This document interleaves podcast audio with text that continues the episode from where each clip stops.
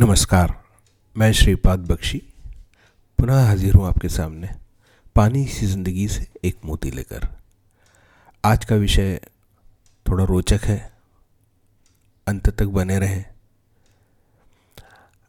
आज बात करेंगे प्रकृति से संबंधित। ये जो भी बातें हम करेंगे, वो सभी आपको मालूम है, पर फिर भी यह रोचक लगेगा, ऐसी मुझे आशा है। एक प्रश्न है कि मान लीजिए आप किसी प्राणी को पहली बार देख रहे हैं तो आप कैसे पता लगाएँगे कि पहला वह शाकाहारी है या मांसाहारी और दूसरा वो प्रजनन में बच्चे देता है कि अंडे? अब ये जो ज्ञान हमारे पास है, उससे तो हमें मालूम है कि कौन सा प्राणी इसमें किस श्रेणी में आता है। पर कोई नया प्राणी है जिसको हमने पहली बार देखा है उसके बारे में पहचानना है। तो जहाँ तक शाकाहारी और मांसाहारी का प्रश्न है, उन्हें दो प्रकार से पहचाना जा सकता है। पहला आपको देखना होगा कि उसके नाखून कैसे हैं। बोले नाखून चपटे हैं या नुकीले अगर नाखून चपटे, जैसे हाथी, घोड़ा, गाय, भैंस, ऐसे हैं या नुकीले हैं, जैसे किसी पक्षी के रहते हैं, या शेर के रहेंगे, या बिल्ली के रहेंगे। तो ये दो, एक एक प्रकार तो यह हो गया। दूसरा पहचान है कि उनकी आँखें कैसी यदि आँखें गोल हैं तो मांसाहारी है, और अगर आँखें लंबी हैं तो शाकाहारी।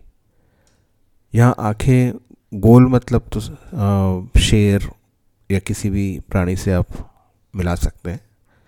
और लंबी आँखें जैसी गाय, हाथी, घोड़ा इत्यादि। अब इस आधार पर इंसान शाकाहारी या मांसाहारी है तो फैसला मैं आप पर ही छोड़ता हूँ, क्योंकि इंसान के बारे में बोलना खतरे से खाली नहीं। अब दूसरे प्रश्न पर आते हैं। यह कैसे पहचानेंगे कि वह बच, बच्चे देता है अंडे? इसका उत्तर भी बड़ा रोचक है।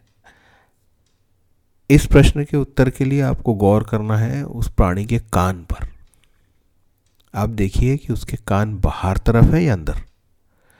मतलब मनुष्य, गाय, भैंस, घोड़े जैसे बाहर दिख रहे हैं या सांप, चिड़िया, पक्षी जैसे शरीर के अंदर ही हैं। यदि कान बाहर हैं तो बच्चे पैदा करते हैं। और यदि कान अंदर हैं तो वे प्रजनन में अंडे देते हैं। बड़ा रोचक लगा मुझे। मैंने सोचा कि आप तक पहुंचाऊं। वैसे ही प्रकृति से मालूम नहीं कितनी जानकारियाँ और शिक्षाएँ हमें मिलती हैं। अगर हम पेड़ पौधों के बारे में बात करें तो दो प्रकार के हमको पेड़ पौधे दिखते हैं, जो एक वो जिनके फल बाहर लगते हैं, जैसे आम, जाम वगैरह। और कुछ रहते हैं कंद जिनके फल ज़मीन के अंदर हैं।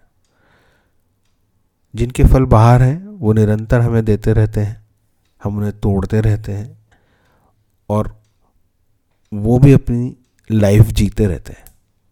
परंतु जो कंद हैं, जब हम उन्हें निकालते हैं, उनके फलों को निकालते हैं तो समूल नष्ट हो जाते हैं।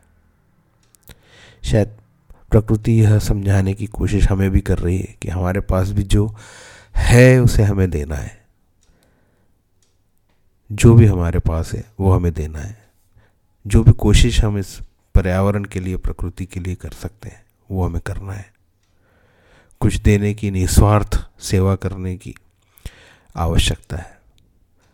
हमें यह भी ज़रूरी है कि अपने खर्चों पर मतलब प्राकृतिक खर्चों पर, जैसे पानी, बिजली, इनको सीमित करने के लिए, उसके लिए प्रयास करने की आवश्यकता है। कुछ पेड़ लगाने जिसके नीचे कोई और भी बैठ सके, उस छाव का आनंद ले सके। आइए यही प्रेरणा लेते हैं और आगे कुछ करने का प्रयास करते हैं। नमस्कार, धन्यवाद। आपको यह कैसा लगा आपके कमेंट्स के माध्यम से मेरे मुझ तक ज़रूर पहुंचाइए। बहुत अच्छा लगेगा। धन्यवाद।